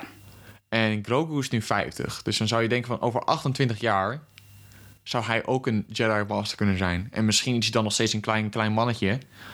Maar misschien ook dan wel zelfs weer niet. Mm-hmm. Misschien is juist de tijd tussen de jaren 50 en 100 zijn van het wezen Yoda... Uh-huh. Misschien gaat dat heel snel. Ja. En dat weet je dus niet. Dus misschien krijg je ook, zeg maar... een oudere Grogu te zien. Gewoon echt zo'n goatee. Ja. Dus echt zo'n baardje. Gewoon echt zo, what up. Dat zou ik wel... grappig vinden. Op zich, dat zou interessant zijn, denk ik. Ja, ja. Dat zijn, denk ik, wel mijn theorieën voor nu. Ja, ik denk ook wel dat ik nu... alles heb verteld wat ik wou vertellen. Weet je wat het vet zou zijn? Is dat je hebt dus die Ahsoka-serie... en dat zij dan heel lang bezig is om die throne te vinden. En als ze hem eenmaal, zeg maar, heeft of zo... dat het dan ook echt een tijdje later is... en dat ze dan de helft gaat vragen van Grogu. En dan is hij echt al een zieke Jedi Master. Oh, en dan is hij dus ook een lijp mannetje. Dat zou ik denk ik wel... Dat zou ik heel cool vinden, ja. Oh mijn god. Wij zouden zelf gewoon niet veel moeten maken. Disney, ik heb niks te doen. Recruit us. Ik ben ook een skere boef, dus wat geld zou gewaardeerd worden. Maar ja, ik denk dat wel is als het gaat om Mandalorian seizoen 2. Wat denk jij over het algemeen van seizoen 2? Ik vond het beter dan seizoen 1. Oké. Ben ik het ook wel mee eens, denk ik. Ik vond het leukste seizoen tot nu toe. En het zijn van de twee. Ja. Het is met Mandalorian seizoen 1 is het van... Je hebt totaal iets nieuws. Geen Empire, soort van. Ja. Geen Jedi, dat soort dingen. Mm-hmm. En dat maakt het in het begin wel interessant. Maar langzaam maar zeker... naarmate het seizoen verliep was ik een beetje van... het is een beetje hetzelfde elke keer. Mm-hmm. En de enige keer dat het, zeg maar, interessant was, vond ik eigenlijk, is pas als het ging over Empire en Jedi. Ja. Want dat is toch wel... Ja. Ja, het is op zich wel gaaf natuurlijk als je Bounty Hunter hebt. En ik vind nog steeds, zeg maar, die aflevering 2 van het eerste seizoen... vind ik nog steeds best wel vet. Dat hij, zeg maar, door die woestijn heen loopt samen met Grogu. Mm-hmm. En dat hij... Was dat ook met die battle tegen die neushoorn? Dat je erachter komt dat hij force powers heeft. Dat je zit van, holy fuck. Ja. Dat vond ik wel ook een goede aflevering. Maar ja, dan wordt het, zeg maar, interessant. En dat had ik, zeg maar, nu ook. Want je had die aflevering... Van aflevering 2 en aflevering 1 en 4... was het met die cloning facility. Ik vind het op zich wel... Het zijn prima dingen. Maar het is niet heel interessant. Het wordt pas interessant als het gaat over de plot. Over waar het verder gaat. Mm-hmm. En ik vond het begin van het seizoen ook een beetje langzaam gaan. Ja. Want je zit even te wachten van... Oké, komt er nou wat? Pas aflevering 5 leer je echt wat over Grogu. Ja. En dat vind ik vrij lang duren. Ja, dat snap ik wel. Want in het begin was het wel moeilijk dat ik denk van... weet je wat, ik ga... Want... Het is jammer dat er zoveel verschil zit in de afleveringen. Want je hebt dus die aflevering met Ahsoka... en dan heb je die aflevering met de kikker. Ja, dat valt gewoon niet te vergelijken met elkaar. Nee, dat is zeker waar. Snap je? Dus dat is gewoon jammer dat, zeg maar, dat die kwaliteit zo verschilt. Het is, ja, dan had ik eerder gezegd... had het dan wat meer verdeeld. Ja... Want dat je, zeg maar, in het begin al een beetje sprinkelt over wat er met Grogu aan de hand is. Ja. En langzaam maar zeker meer leert. Want nu vind ik het begin is traag en een beetje meh. Ja. Maar het einde is echt wel goed. Want dan krijg je opeens gewoon al die info op je bek. Ja. En denk je van, holy fuck. Ja. Dus ja, ik zou het... denk vorig seizoen 5 uit 10, maar dit, dus het is een verbetering. Nog steeds heb ik wel wat dingen die beter kunnen. Mm-hmm. Nog steeds dingen die heel live zijn. Dus ik zou overal, denk ik, 6 uit 10. Ja. Dat vind ik een goeie. Jij ook, of? Ik zou het denk ik wel wat hoger schatten. Ik zou zeggen iets van een 8 out of 10. Want ik kijk niet veel series... Maar ik hou van die nostalgie en ik vind dat helemaal geweldig. Dus dan zou ik dit zeker een 8 geven. Vooral vanwege gewoon al die karakters. Boba Fett, Ahsoka, ja. Luke. Al die karakters. Gewoon, die dat maakt het gewoon. Ja, en dat is ook wel... Ja. Want dat was ook in het begin waar heel veel mensen hyped over Mandalorian. Omdat het zeg maar niet ging over Empire.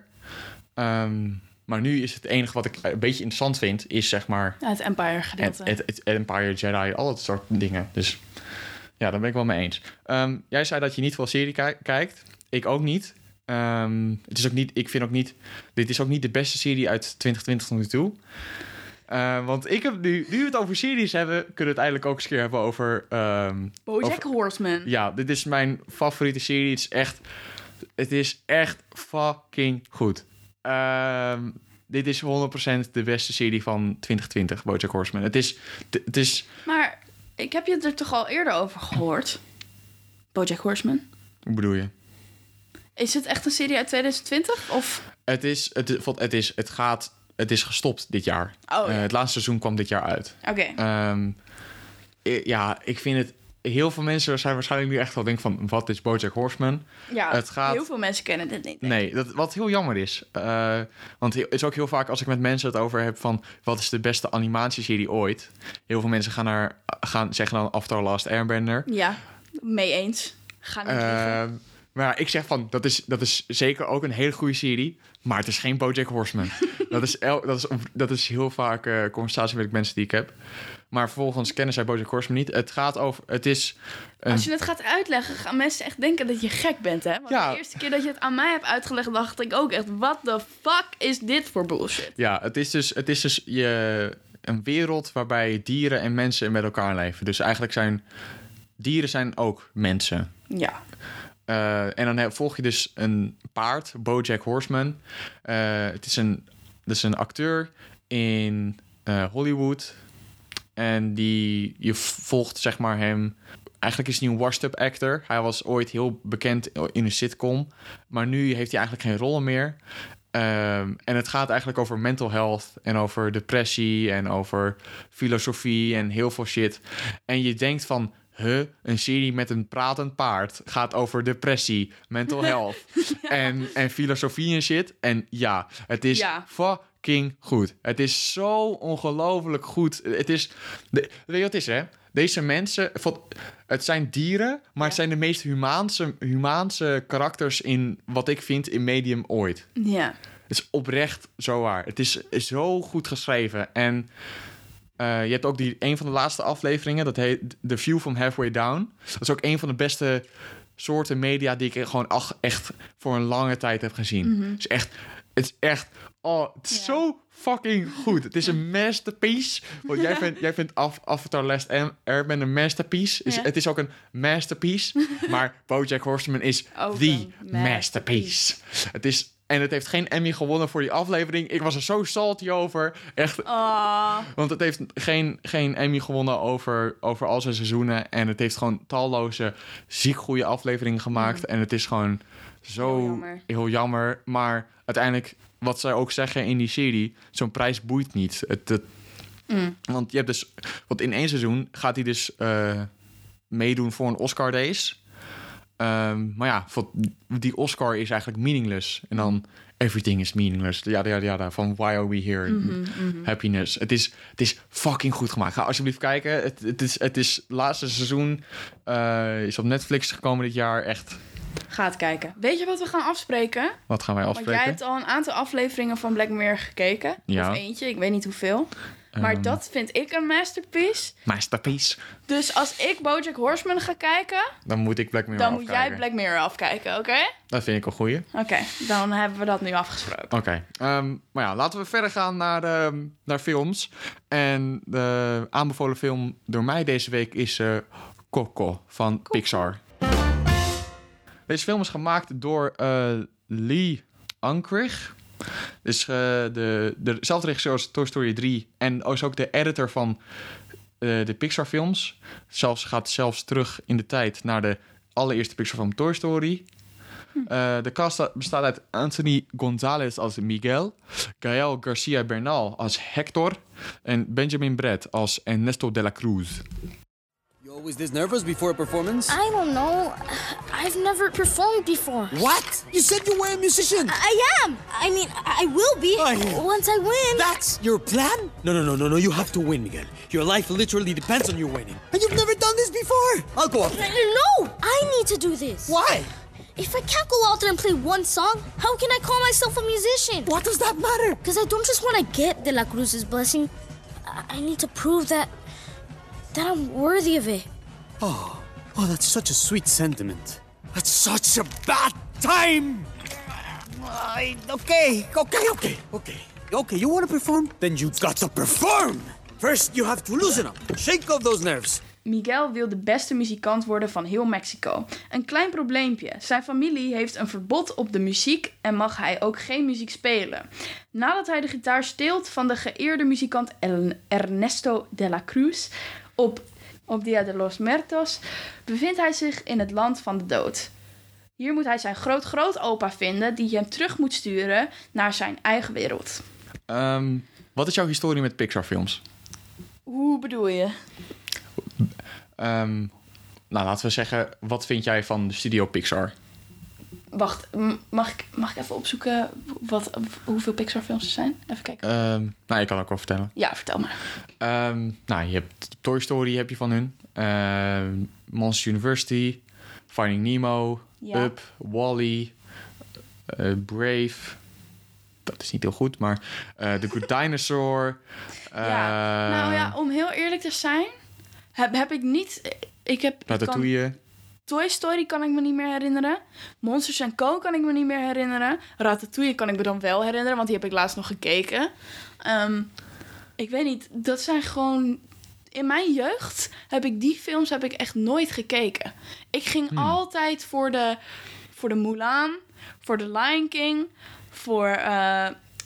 voor Lady and the Tramp. Ik ging altijd voor die films. Ik keek nooit Pixar films eigenlijk. Dat is wel... Ja, nee, ik heb zeker ook wel wat Mulan, Lion King, Lady and the Tramp. Al die films heb ik ook wel gezien van die 2D animatie Disney films. Mm-hmm. Maar ja, Pixar was wel echt een groot deel van mijn jeugd. Ik ga niet voor je liegen. Ja. Ratatouille, WALL-E zijn nog steeds wel echt een van mijn favoriete films. Ook gewoon voor die nostalgie redenen. Uh-huh. Maar ook als ik nu zeg maar terugkijk naar die films... dan denk ik nog steeds ook van... damn, deze films zijn echt fucking goed. Ja. Daarom... Pixar is dus best wel een groot deel van mijn leven. Maar je had zeg maar wel een tijd dat ze niet heel veel goede kwaliteit releaseden. Je had films als Monsters University en Finding Nemo... Nee, Finding Dory bedoel ik. Mm-hmm. Die films zijn dan... Redelijk goed. Nou kijk, het is prima... Maar het is niet hetzelfde tier level als Monsters University en Finding Nemo. Nee. En soms had je dan originele films die niet heel goed waren. Van The Good Dinosaur. Het is mooi gemaakt, maar het verhaal is een beetje bleh. Mm-hmm. En wat had je? Ja, Brave. Ik heb die ook niet gezien. Nee, maar ik kan niks meer herinneren van Brave. Sorry voor de mensen die heel erg fan zijn van Brave, maar die film doet me helemaal niks. Toen kwamen ze met Coco. En Coco is weer, zeg maar, voor mij weer een terugweg naar die oude klassieke Pixar films, vind ik. Ja. Het is nog steeds, zeg maar, wel veel clichés die je in huidendaagse Pixar films ziet. Ja. Met Onward, van dat je een tijdklok hebt dat het personage zo snel wat iets moet doen. Mm-hmm. Dat hij dan, nu heeft Miguel zoveel lang tijd om terug te gaan naar het land van het leven. 24 uur. Ja, inderdaad. Dat soort dingen. Maar ik vind hoe deze film cultuur gebruikt, is het heel goed. Want je hebt een film als Moana. Daar is cultuur is, zeg maar, nog steeds wel een setting. Maar het wordt niet, zeg maar, heel goed gebruikt voor de plot, als je dat begrijpt. Ja, want nou ja, daar ben ik het niet helemaal mee eens, hoor. Want je hebt toch die boten en zo waar ze dan achter komt. Dat is toch allemaal ook cultuur? Ja, maar ja, het is een... Tuurlijk, dat hoort bij die cultuur. Maar stel ze zou te voet gaan en die zee is er niet, dan is het eigenlijk gewoon een soort van Lord of the Rings zonder Fellowship of the Ring. Dat ze eigenlijk in haar eentje een steen terug moet leggen in zeg maar die. Ja, ik snap wat je bedoelt. Stel je voor, als zou er nog een aparte taal bij zitten of zo, zou dat dan een verschil uitmaken? Nou, kijk, hoe Coco het doet is, zeg maar, heel goed. Want je leert iets over die cultuur. En die cultuur van Dia de los Muertos, dat wordt ook, zeg maar, dat is ook gewoon cruciaal tot het verhaal. Mm-hmm. Want die Miguel gaat, zeg maar, plaatsvinden naar die realm van de dood. En ik vind ook, zeg maar, dat want ze leggen ook heel goed uit van je hebt die oranje blaadjes, dat ze zeggen van ja, zo weten de doden hoe ze naar huis moeten komen en zo. Mm-hmm. En dan zie je ook dat zeg maar gebruikt wordt voor die brug. En dat vind ik, zeg maar, heel goed gedaan. In Moana, want als je, zeg maar, kijkt naar Coco, daar heb ik wel echt iets van geleerd. En denk van Dia de los Muertos, dat is best wel vet. Ja, maar het verschil is ook dat Moana is geen echte cultuur. Nee, het is... En in Coco is het wel... De Spaanse cultuur is wel gewoon echt. En de dag van de doden is ook echt. Snap je? Ja, maar je hebt, met Moana heb je toch juist die Hawaïaanse cultuur. Ja, klopt. Dat is wel waar, ja. Maar dan de Hawaï's...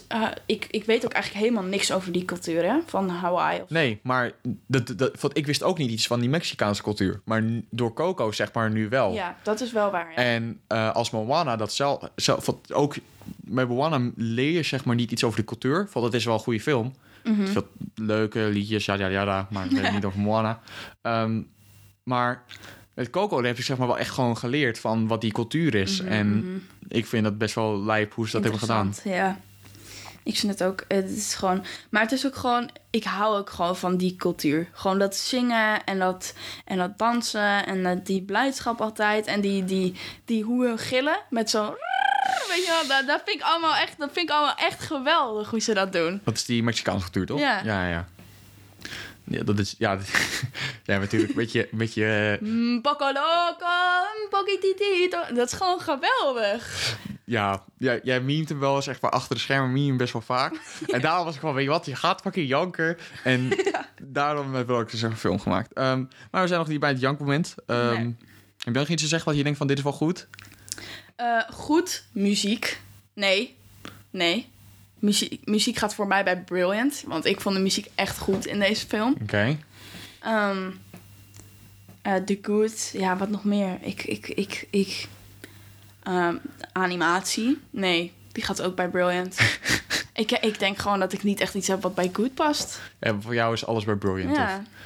Ja, ik vind die characters op zich wel ook goed gedaan. Hector is wel een leuk mannetje. Ik vind het wel heel erg stereotyped, als ik heel eerlijk mag zijn. Maar ja, dat hoort natuurlijk wel. Dat vind ik wel meevallen. Bij. Want je hebt niet van hierbij is niet elke... Die oma. Die moeder. Die met de slipper. Ja, maar dat is niet... Ja, dat is part van hun cultuur. Ja, dat is waar. Het is eerder part van hun cultuur dat ze met een slipper gaan slaan, volgens mij, dan dat ze gewoon tacos en burritos de hele dag eten of zo. Ja. Want dat is dan weer... Dat is zo van, ja, ze eten alleen maar tacos. Dat van, ja, dat is bullshit. Ja. Mm-hmm. Ik vind niet... Wie vond jij dan stereotype? Van die moeder en die oma? Die oma, die moeder en... ja, maar die oom... Ja, ik weet niet. Die artiesten met dat pakje en die gitaar. Die met het paarse. Die straatmuzikant. Oh, ja. Ja, maar ja. Ja, oké. Ja. En nou ja, maar op zich vind ik dat niet erg, want het past wel een beetje bij Disney natuurlijk. En het... Ja, ik weet niet. Ja, ik vind deze representation veel beter dan gewoon Moana, wat ik net zei. Ja, ik snap het wel, hoor. Het is ook zeker niet alles is gestereotyped. Want het is natuurlijk heel apart dat een Mexicaans familie muziek verbandt. Dat is echt insane. Ja, dat is wel echt een van de grootste dingen daar. Ja. Dus. Maar dat maakt het op zich ook wel weer grappig. Ja, precies. Ja. Over grappig gesproken. Ik vond, vergeleken met andere Pixar films, vond ik deze... Want je hebt natuurlijk wel stukjes met humor erin, maar ik vond het over het algemeen niet heel grappig. Ja, maar kijk, weet je wat jij vergeet? Is dat het letterlijk een film is gemaakt voor kinderen onder de 12 jaar. Oké? Die kinderen die... Want Disney is origineel gemaakt voor kinderen. Wees eerlijk. Disney... Pixar. Oh ja, Pixar. Sorry. Pixar... Zo'n verschil tussen Disney en Pixar. Ja, Pixar is origineel gewoon voor kinderen en... Dan kan je zeggen wat je wil, maar het is op zich een film voor kinderen. Onder de 12 jaar, of onder de 13, onder de 14, weet ik veel. In ieder geval niet voor volwassen mensen. En ik denk dat als een kind van 12 jaar dit kijkt, dat hij er wel veel meer plezier uit haalt. En dat een kind van 6 dit ook enorm grappig zou vinden. Snap je wat ik bedoel? Ja, nee, ik snap je volledig. Het is dat vroeger... Wat je zegt, het is gemaakt voor kinderen. Dat is een beetje... Ik denk van, ja, tuurlijk, kinderen, main demographic, merchandising, alle soort shit. Maar je had ook dat gewoon adults er heel erg van konden genieten. Je hebt in Incredibles gaat het eigenlijk ook over gewoon... Dat die moeder, die denkt dat Mr. Incredible gewoon op hem cheat. Op haar cheat. En dat is op zich gewoon iets als kind had ik al niet door. Maar nu ik er zeg maar op terug ga, denk ik van... damn, dat het gewoon daarover gaat. Dus het is... Een combinatie. Ja, het is ieder familiefilm vind ik dan een kinderfilm. En wat je zegt, dit is inderdaad wel iets... Met die hond, dat is natuurlijk gericht op die... Op de kinderen. Ja, inderdaad. Maar ja, voor de rest... Wat ik wel, zeg maar... Ik weer terugkom op dit cultuurtje. Want je hebt in die film gaat het dus ook over dat Hector gechoked heeft op een churro of zo. Ja. En in eerste instantie van churro, oké, grappig, hij stikt op iets, haha. Maar de grap is dus eigenlijk dat een churro is in Spaanse cultuur... of Latijns-Spaans, het is zeg maar een worstje en het lijkt... En volgens hun lijkt het op een penis. Dus de grap is dus dat hij gechoked heeft op een dik. Oh my god. Dat wist ik helemaal. En dat is dus zeg maar ook juist van cultuur. Van als je niet, wat ik dus ben... Als ik niet van die cultuur kom, dan is het gewoon alleen grappig. Hij choked op iets. Ja. Maar bij hun is het gewoon zo van... Hij choked op een dik, wat een noob. Ja. Of zo, dat soort dingen. Dus dat vind ik ook dan weer... Dat is wel goed. Dat vond ik, die grap vond ik dan wel goed. Maar voor de rest... Ja, de meeste grappen zijn wel prima. Dus, maar ja... Niet echt insane. Nou ja, want je hebt wat in Monsters... maar het wordt toch ook op zich niet gezien als een humorfilm? Genre? Nee, ja. Maar van Pixar zou ik zeggen... Het wel. Ja. Je hebt nog steeds een paar grappen in Toy Story en Monsters University... waar iedereen wel een beetje van kan genieten. En hier zit een beetje... Meh. Vooral kinderen, maar niet echt veel anders. Ja. Oké. The Brilliant. Nou, wat jij hebt opgeschreven is animatie, cultuursetting en het einde. En dan zou ik zeggen muziek en animatie. Want er is een stukje in de film waarbij... Miguel in het water valt. En dat hebben ze toch zo insane goed geanimeerd. Dat is echt niet normaal. Ja, dat vond ik echt insane. En... Sowieso zeg maar die hele setting... van als je eenmaal voor het eerst de land van de dood ziet, dan denk je ook van dat holy shit. Dat je al die gebouwen... Ja, echt super mooi. Dat is echt super nice. Gewoon, dat is echt geweldig. Wat nog meer? Het einde. Wat beschrijft het einde is? Ik denk dat wij...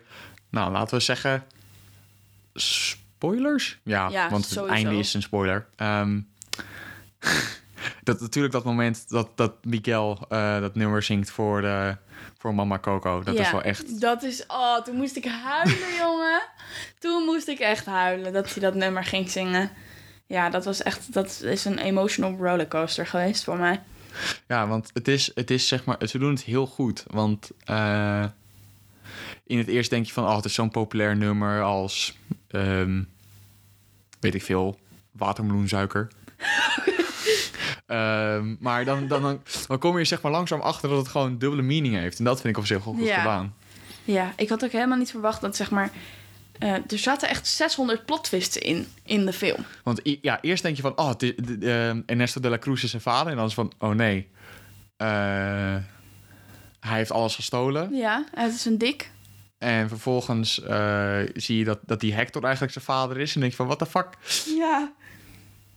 Ja, dat is wel heel goed gedaan. Ja. Nou, dat muziekstuk is goed aan. Die plot twist. Mm-hmm. Want je zei al, toen wij hem gingen kijken, zei je al van... ja, hij gaat moeilijk doen. Ja. En je verwacht ook wel, want het zou niet satisfying zijn als hij gewoon hier gaat naar huis. Nee, hij gaat sowieso moeilijk doen. Dat was wel te verwachten, maar...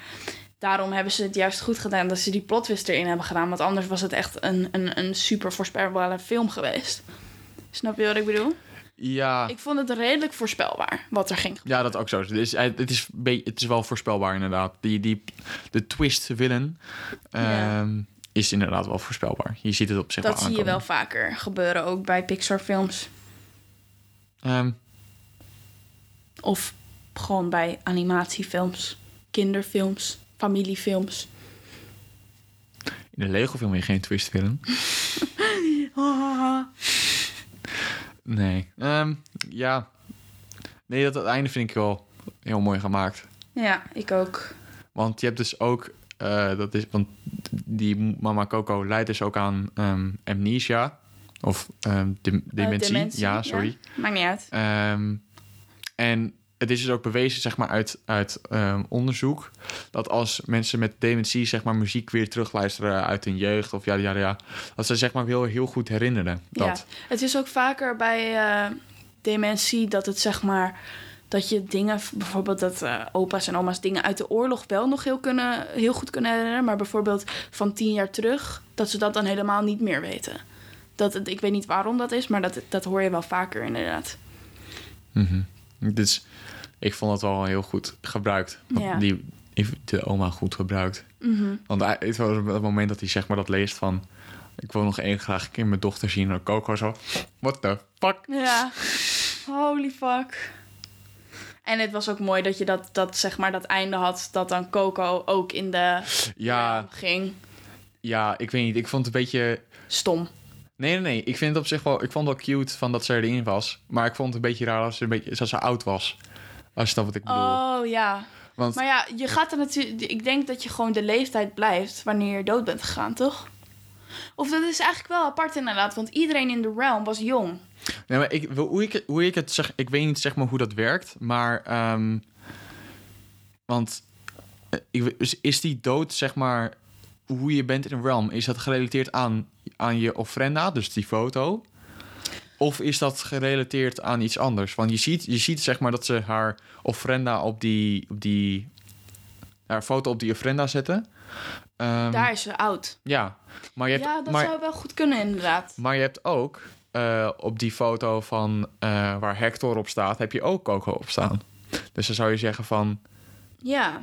Zou ze dan geen baby moeten zijn? Of ja, klein meisje of zo. Ja. Maar ja. Ja, ik denk eerder dat het dan is... zeg maar, je gaat naar de realm... wanneer op, zeg maar, hoe je eruit ziet als je doodgaat. Want die Hector ging dus op vroege leeftijd dood... en hij ziet er ook jong uit. En, maar ja, dat... ja, maar dat zou wel heel tragedie zijn... als je allemaal kleine kindjes in zeg maar, dat land ziet. Want dan denk je van... oh, al die kinderen zijn gewoon dood. Ja, dat zou wel heel erg zijn, ja. Dat zei ik ook over die bandleden of zo. Dat die hele band dood is. Die hele band is dood. Dat die dan gewoon van die in een car crash of zo zijn. En dan zijn ze gewoon allemaal dood. Eigenlijk is het wel echt een...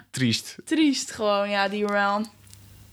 Maar dan moet je... de Pixar is waarschijnlijk van... denk er niet over na. Kijk, mooie kleuren. En een hond met een tong. Ja. Ja, dat gaat waarschijnlijk... daar denken zij grotendeels aan. Mm-hmm. Nou ja. Heb je nog iets anders te zeggen? Op zich niet. Alleen het feit dat je gewoon Coco moet kijken. Ja, het is een goede terugkeer voor Pixar. Ik weet niet welke films zij gaan volgen. Nee, als wij dit gaan opnemen... is binnenkort ook weer een nieuwe film uit... genaamd Soul. Daar gaan we het waarschijnlijk ook volgende week over hebben. Dus ik zou pas alvast voorbereiden... dat wij het over Soul gaan hebben. Dus ja, ga die kijken. Ja, en kijk ook wel Coco. Waar gaan we het nog meer over hebben? Soul. Soul en Jouw aanbevolen beurt... film, toch? Ja, jij bent aan de beurt. Oh, wat leuk. Heb je de film uitgekozen? Ja, ik heb mijn film uitgekozen en ik wil het hebben over Call Me By Your Name. Oeh. Met Timothée Chalamet. En Armie Hammer van The Social Network. Yes. Waar we het al eerder over gehad hebben. Maar we moeten eigenlijk ook nog een final score geven aan Coco, of niet? Ja, klopt. Ik vind het lastig. Ik zou het een ruime 8 geven. Een ruime 8? Ik denk ook wel een 8. Het is... dat heel veel dingen zijn goed. Je hebt een paar dingen die een beetje min zijn, maar voor algemeen goede film. Ja. Dus Cinema Seats, approved. Maar ja, volgende week Call Me By Your Name. Hij staat nu als het goed is op Netflix nog steeds. Ja. Er is ook een boek van. Dus als je houdt van boeken lezen, raad ik aan om eerst het boek te lezen en dan de film te gaan kijken. Ja? Ja. Ik heb het boek niet gelezen. Ja, ik moet hem nog lezen, maar het is altijd gewoon dat je eerst het boek moet lezen. Want ik heb gemerkt, mijn zus die heeft dus de Maze Runner gezien. Mm-hmm. En daarna heeft ze de boeken gelezen en dat heeft haar enorm teleurgesteld. Dus je moet gewoon eerst de boeken lezen en dan de films gaan kijken. Heb je eerst Harry Potter gelezen of heb je eerst de films gezien? Ik heb eerst de films gezien. Oké. Okay. Maar dat heeft me dan weer niet teleurgesteld. Omdat het was zeg maar hetzelfde, alleen meerdere karakters. Maar ja, ik raad altijd aan om gewoon eerst het boek te lezen. Ja, boeken lezen is goed voor het brein. Ja. Ik denk dat dan wel op zit voor deze week. Yes. Aangezien dit onze laatste aflevering is van dit jaar... wensen wij al onze luisteraars... een gelukkig 2021. Hopelijk is het eindelijk voorbij met deze corona, kut gewoon. Dat inderdaad waar. En daarnaast ook fijne kerst. Hopelijk upload ik dit voor kerst. Ja. En anders, hopelijk hebben jullie een fijne kerst gehad.